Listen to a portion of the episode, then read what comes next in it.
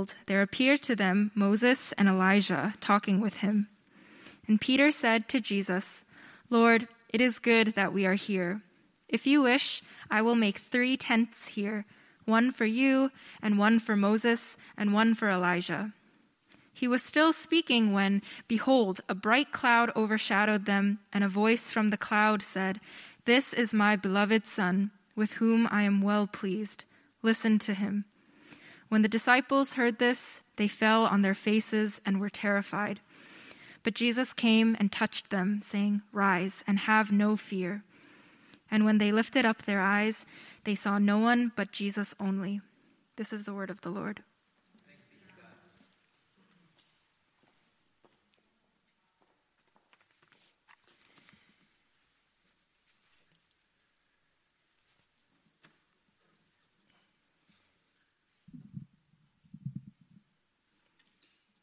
The Lord be with you. Thank you. Welcome. Uh, before I give the sermon this morning, I have two uh, announcements that I want to share with you. The first is regarding masks.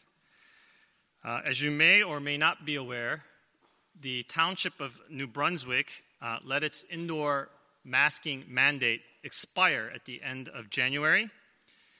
The state of New Jersey will also end its mask mandate uh, for students beginning March 7th.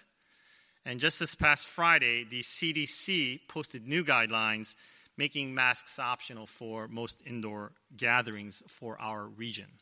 And so, in alignment with these guidelines, as we have been doing, uh, beginning next Sunday, uh, we will also make masks optional for our Sunday services.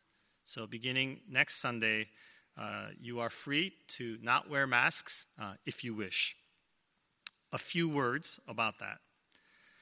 I would just like to remind everyone that we continue to follow an ethic of love for one another in regard to masks and everything else.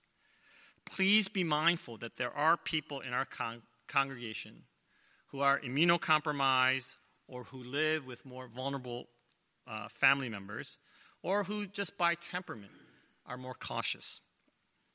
So, this means that if you are not feeling well, uh, please stay home.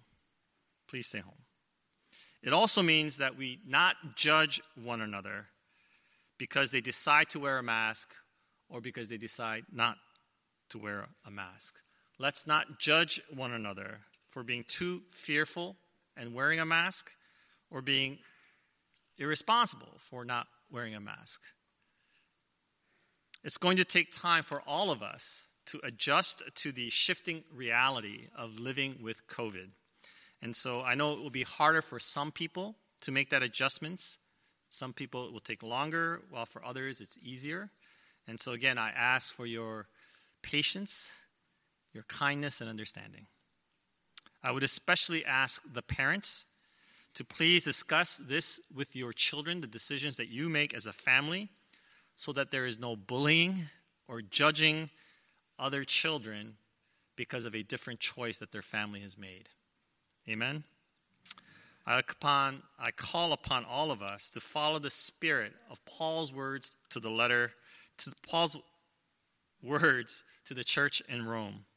For the kingdom of God is not a matter of eating and drinking, what's kosher and what's not.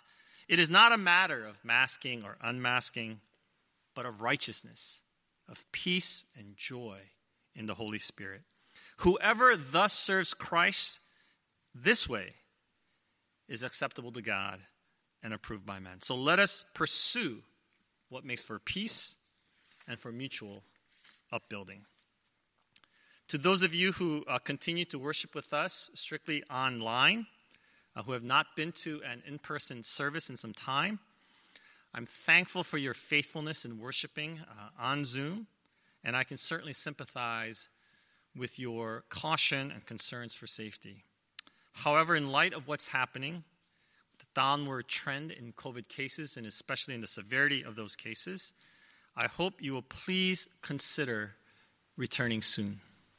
Uh, we really miss not seeing you in person and would like you to come back.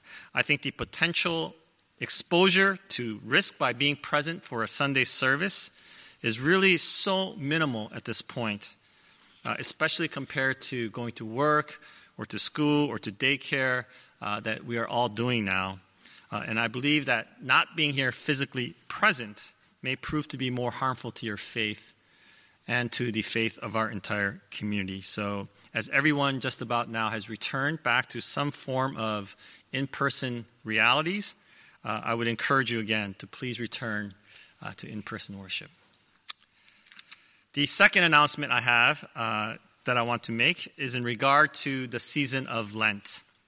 Uh, as you may be aware, this Wednesday is Ash Wednesday. Traditionally, the church has practiced three spiritual disciplines in the season of Lent of giving, fasting, and praying. Uh, and this is based on Jesus' Sermon on the Mount, or part of that found in Matthew 6. And so, beginning this Wednesday, this Wednesday, Ash Wednesday, and for the next seven Wednesdays, I'm asking you to join me in these practices to give, fast, and pray every Wednesday. Try to make that rhyme a little bit, okay? I'd like for all of us to give, fast, and pray every Wednesday. Give, fast, and pray every Wednesday. Give. I'm going to ask you to give to charities during the season of Lent. I know that many of you already give to various charities uh, outside of what our church supports. And so I'd like for you to share those charities with the rest of us so that we can support the ministries that you value. Whether it's World Vision, the Children's Hunger Fund, the Red Cross, Salvation Army, One Day's Wages, or a host of other charities that I'm sure that you are all involved in. And it will be an opportunity for us to learn about the other ministries, the good things that are going on in the world, and to participate in that support. And so uh, we're going to compile a list, and we will publish this list every Wednesday in the Wednesday Word. It'll just be a running list of those charities. And so then you can look those up on the internet. And I would ask you and encourage you to give weekly uh, to one of these charities in whatever amount that is appropriate uh, for you and your families. Fasting. I'm asking you to fast every Wednesday, whether one meal, two meal, or the entire day. And during that fast, I would ask you, in addition to uh, praying for yourselves and your families, uh, that you would pray also for our church. In particular, this Ash Wednesday, I would ask you to lift up a special prayer for Sarah, uh, who will become uh, ordained and installed next Sunday. And so I would ask you to join me in those prayers, in, in that fasting. And thirdly, uh, pray. So you might recall that uh, pre COVID, during the season of Lent, we would have after service FGs where the whole church would stay for an extra hour. We would gather in small groups uh, to have a time of fellowship and Bible study. Uh, in lieu of that, uh, during this season, uh, I'm asking you to join me and others every Wednesday night at 9 p.m. on Zoom, uh, which is when we have been having our monthly, uh, weekly prayer meetings. Most of you have never been to a Wednesday prayer meeting. Now's your chance to join. It won't be awkward because most of the people that are going to show up haven't been to one yet. Okay? I love for the entire church to come and just fill up that Zoom space. And I want you to know that during the uh, Wednesday prayer time, you do not need to come up with anything. Some of you might be afraid of, you know, you have to pray out loud or you have to like share something and you don't want to share. Um, we're not going to do any of that stuff, okay? Just come, and what we are going to be doing in that hour is we are going to be reading and praying through the Psalms. Through the season of Lent, in those seven Wednesdays, we're going to read from Psalm 1 to Psalm 150. That's all we're going to do. So we're going to gather and we'll listen and we'll take turns and the different people will just read the Psalms. And so we will listen and we will pray the Psalms. And so I want to invite you to come to that. So I'm exhorting all of you during this season of Lent to give, fast, and pray every Wednesday. And it's not, you know, all or nothing. If you can't fast for, if you have good reasons for why you can't, that's okay. If you can't give at this time, that's okay. If you can't pray, well, no, you should pray. but if you can't make every Wednesday, come to as many as you can. If you can't give every week, give at least once. If you can't fast every week, fast at least one time. All right? So, again, I'm just inviting all of us to spend this season of Lent, uh, to exercise together these spiritual disciplines, to give, fast, and pray every Wednesday. Amen? All right, please pray with me now. Lord, we thank you um, for this new season that we are entering. And so we ask, God, that we would take this opportunity to more carefully consider our walk with you. And we ask that we would do our part to be strengthened, to come to love you more deeply, and to be more faithful toward one another. And now, in the hearing of your word, give us a word that we need to hear. Help us to listen for your word. We ask in the name of Jesus Christ our Lord. Amen. So, as I said, this Sunday, uh, the Sunday before Ash Wednesday, uh, in the church calendar is known as Transfiguration Sunday. It marks the end of the season of Epiphany and the beginning of Lent. And so, before we enter into a more somber season of Lent, we are given this glimpse, this epiphany, this revelation uh, of Jesus and his transfiguration so that we might be strengthened uh, for the difficult journey that lies ahead. Now, the word transfiguration comes uh, from the Greek uh, metamorpho, which we get the word metamorphosis in English. Depending on your age, you might associate metamorphosis with Eric Carle's The Hungry Caterpillar turning into a colorful butterfly. That's a metamorphosis. Or perhaps the beast turning into an debatably handsome prince in Disney's Beauty and the Beast. Or Franz Kafka's novella Metamorphosis, in which a man devolves into a monstrous vermin and is often imagined or depicted as a giant cockroach. That's metamorphosis. In ancient literature, metamorphosis, this kind of change, was associated with pagan mythology. And so, an alternative word, rather than metamorphosis, transfiguration, by way of Jerome and the Latin Vulgate translation, has come to us and is now part of our Christian vocabulary. It's not an unusual or special word in any sense, but it only appears a few times in the Bible. For example, in Romans 12, it usually gets translated as transformed.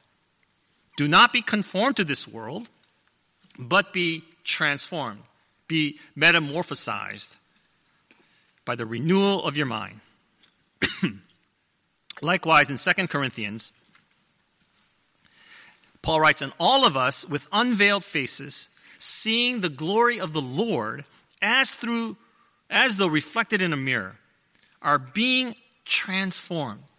That we are being transformed or metamorphosized into the same image from one degree of glory to another.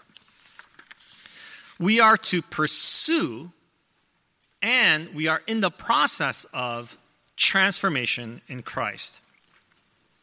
Thank you. But there is something unique about the transformation, the transfiguration of Jesus. Frederick Buechner described Jesus' transfiguration as holiness shining through humanness. Holiness shining through humanness. But I think my favorite word choice, as I've shared before, is the one given by the writer uh, Max Lucado, who described what happened as the decarnation. the decarnation. In the incarnation, Jesus emptied himself of his divinity. He took on flesh. But in the transfiguration, Jesus became decarnated. That is, he, he kind of disrobed himself of his flesh for a moment so that the disciples might catch a glimpse of his divine glory. Transfiguration, metamorphosis, transformation, decarnation, whichever word we use, it was an unforgettable moment.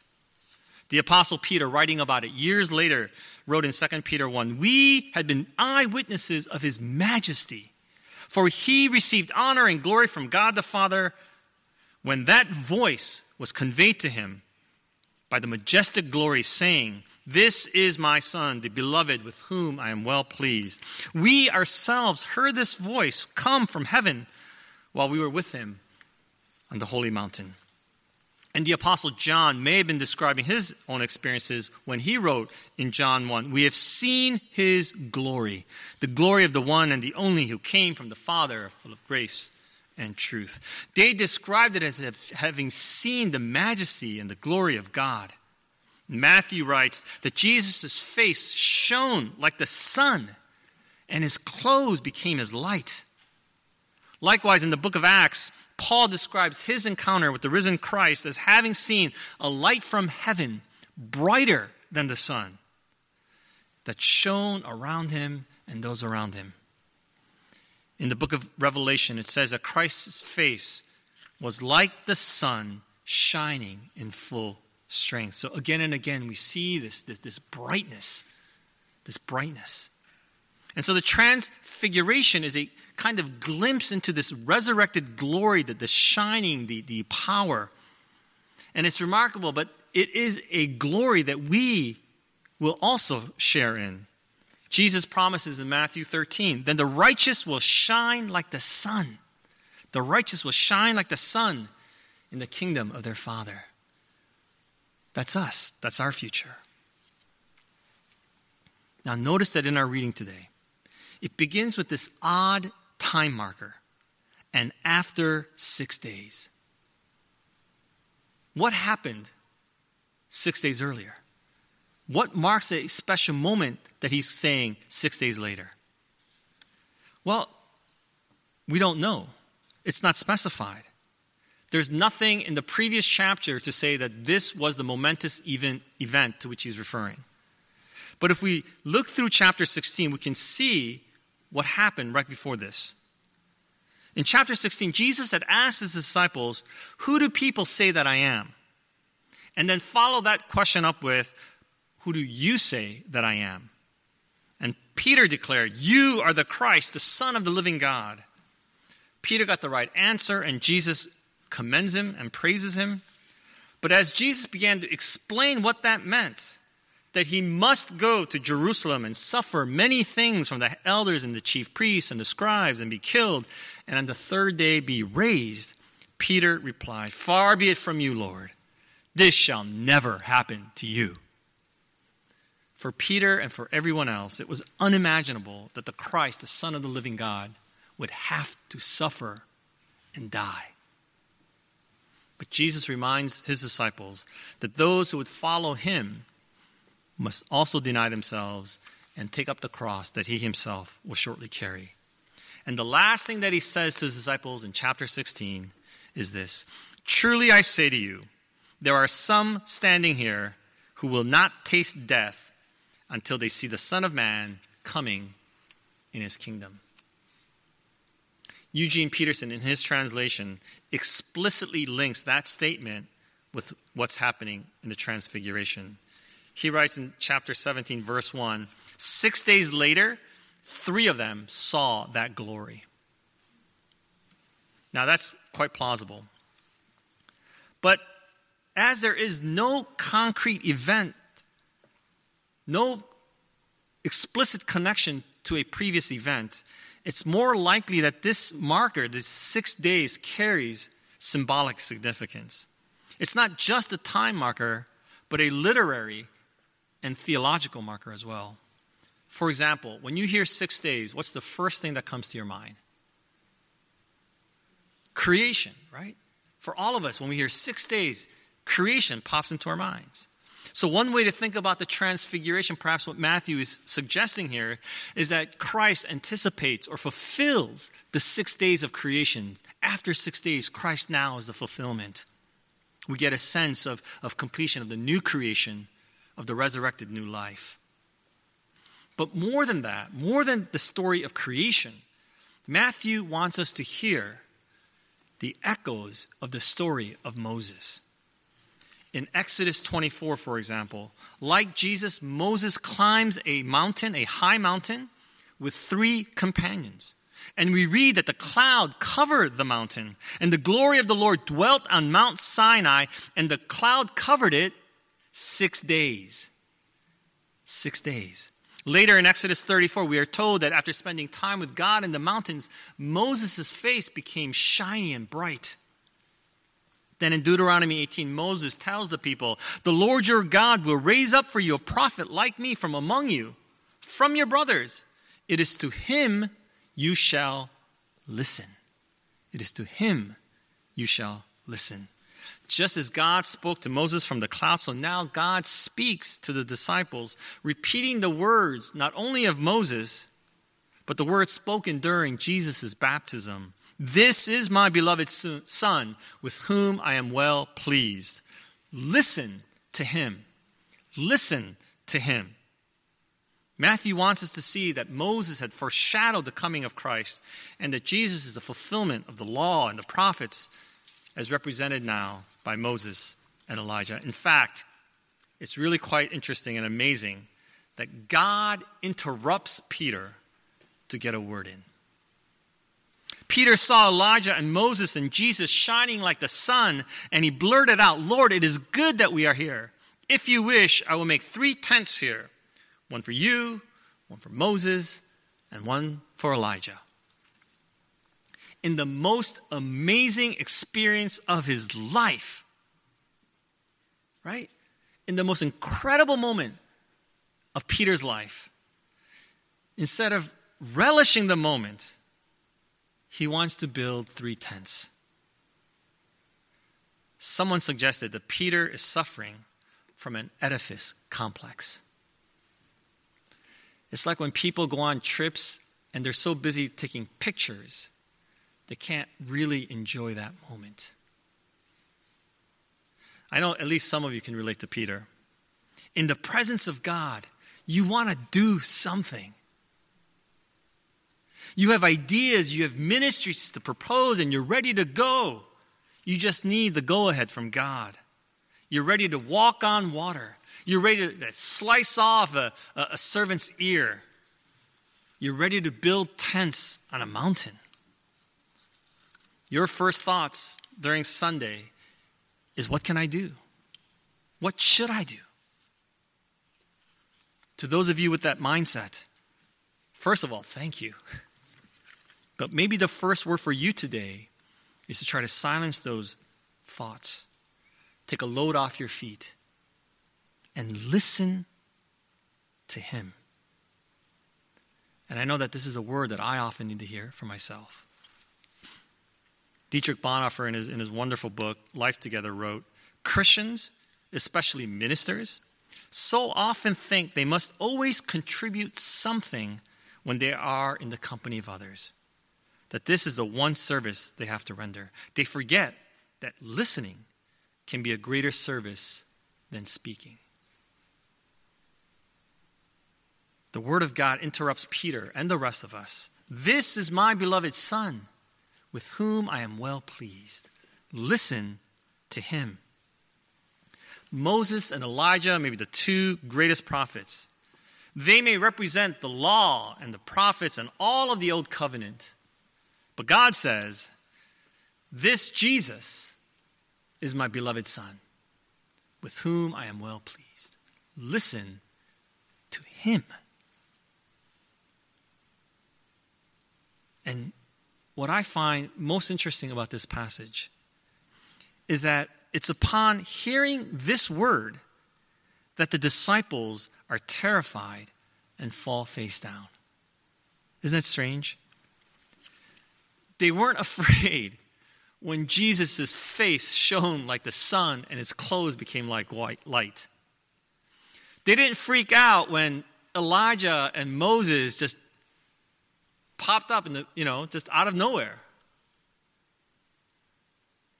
They get terrified when they hear the word, This is my beloved Son, with whom I am well pleased.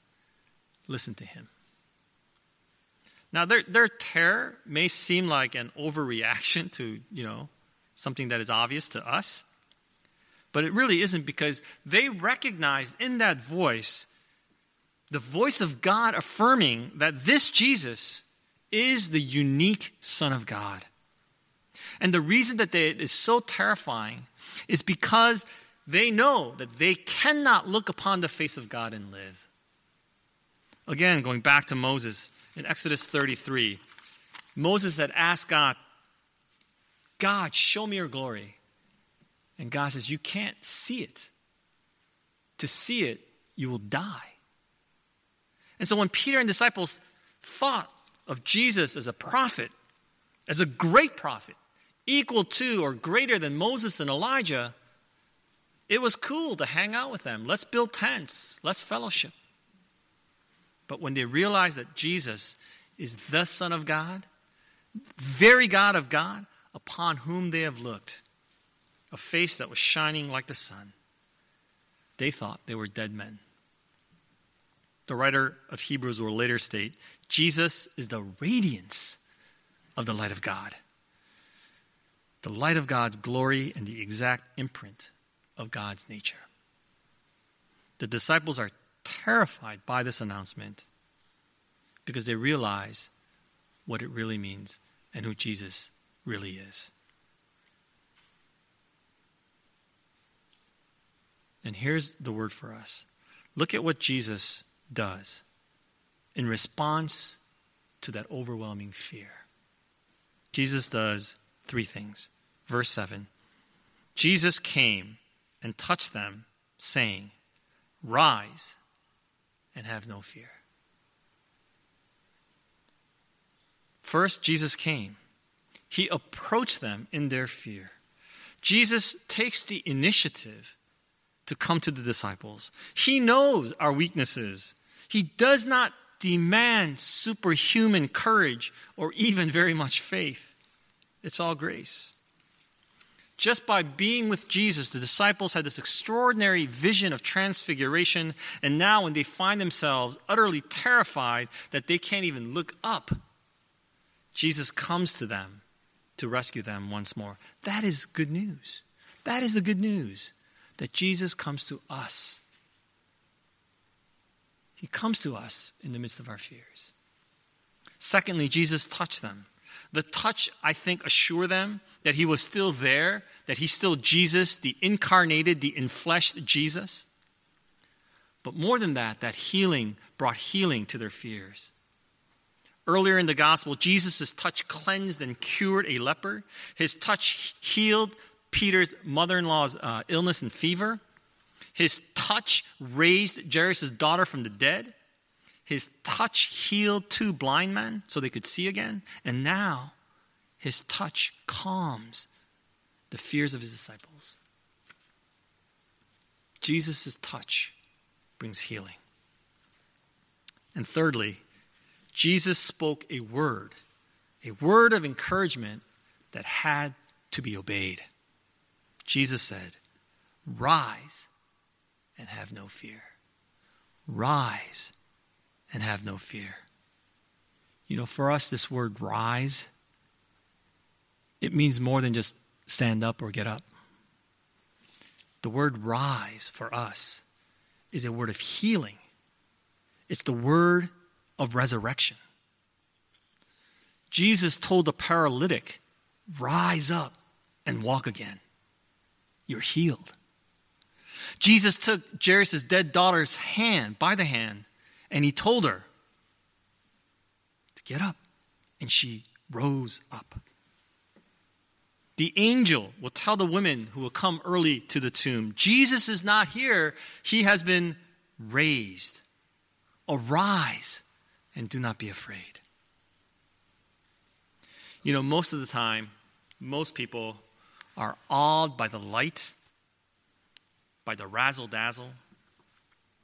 We focus on the extravaganza, the dizzying and blinding light. But what I want you to remember today is the ordinary things that Jesus did and said in this moment.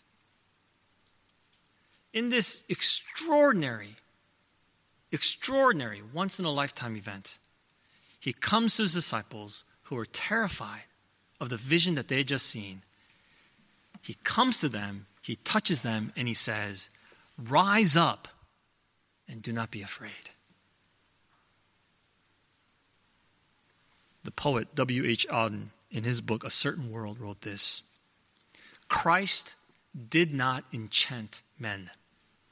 He demanded they, they believe in him, except on one occasion the transfiguration. For a brief while, Peter, James, and John were permitted to see him in his glory. For that brief while, they had no need of faith. But now consider this the vision vanished, and the memory of it did not prevent them from forsaking him when he was arrested, or Peter from denying that he had ever known him. Isn't that true? Enchantments don't last. No religious experience, no experience of any kind, no matter how powerful, will sustain you for your entire life on that one moment alone. Right? I mean, uh, think about those glorious moments in your life and what you thought and how you thought that that moment would sustain you. You know, I was thinking about the vows I took when I got married even though they were in Korean, I don't know what I said, but I, am I'm assuming I said the right things, right? Like, but in that moment, when I stared into my wife's face, like the, the joy, the, the, the, the wholeness, all that, right? All that I felt, I thought, I will love this person unconditionally for the rest of my life. But the years that have followed, there were many days when I caused her pain, when I hurt her, and did things that, you know, that were just wrong. The memory of that wedding alone will not sustain me. I remember when, when Peter was born, my, our first, you know, you, you, not so much the second and the third, but the first one, you think, oh my gosh, this is so, like, the love that you feel for that first child, that, like, you, you feel such incredible love for that child. You think, I will love this child unconditionally forever. But in the days and years and the, that have followed, right? There were days when, when I yelled at him and have hurt him and said things that I've regretted. That one moment of exuberant joy, of ecstasy, will not sustain you. I remember when I first met Christ, when I gave my life to Christ, right? When I realized who Jesus is and, and that, that forgiveness, and when I experienced that moment in the mountaintop, right?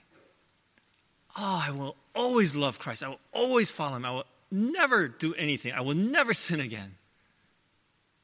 But the memory of that glorious moment, the mem- that memory alone is not enough. It will not sustain you.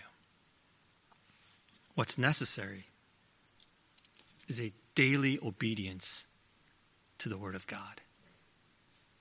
It's not the memory of that transfiguration, it's the Word. Listen to Him, right? Listen to Him. God says, Listen to my Son. And the grammar there is imperative and it means to um, not just the command, but it's the, the grammar, it's to keep on listening, to continue listening, not just, just the once. Don't stop listening. When you're fearful and you can't even look up, do you know that Jesus still comes to you? And he wants to touch you and speak a word into your life. When you are fearful that your sins will condemn you, Jesus says, Rise up and do not be afraid. because God did not send his Son into the world to condemn the world, but to save it. When you are fearful of loneliness or abandonment, Jesus says, Rise up and do not be afraid, for I am with you through the valley of the shadow of death and even to the end of the age. When you are afraid of others or from uncertain situations, Jesus says, Rise up and do not be afraid, because no weapon formed against you shall prevail. When you're fearful that you are not good enough, or strong enough, or just enough, Jesus says, Rise up and do not be afraid, because greater is He that is in you than He that is in the world. When you are fearful of all the craziness that is going on in the world today, Jesus says, Rise up and do not be afraid, for I have overcome the world. Rise up and do not be afraid. It's when the disciples heard those words and obeyed those words, right? When they obeyed those words, that they saw Jesus and they were able to come down the mountain and continue with their ministries. When you listen to Jesus, his words will not magically make all of your fears disappear. That's not how it works.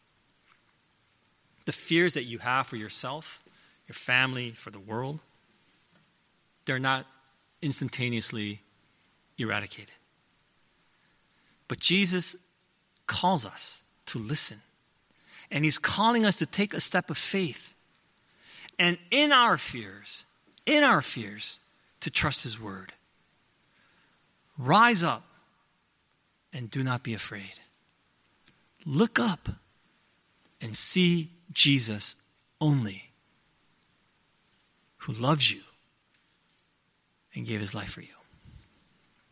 Please pray with me.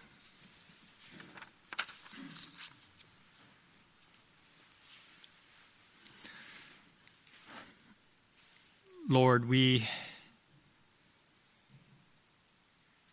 I think we all long to see a glimpse of your glory, to be on that mountaintop and experience that moment of your transfiguration, to think that that will sustain us. And yet we are reminded today that no singular experience will forever transform our being and living. And so, God, help us to listen to your word. The word that you have for us today, so that we might rise up and not be afraid. That even in the day when we must close our eyes for the last time, that we might have the confidence that we will wake again, that you will take us by the hand and raise us up to new life so that we need to have no fear ever again. And so, God, we look to you today. Help us to arise and not be afraid. We ask in the name of Jesus. Amen.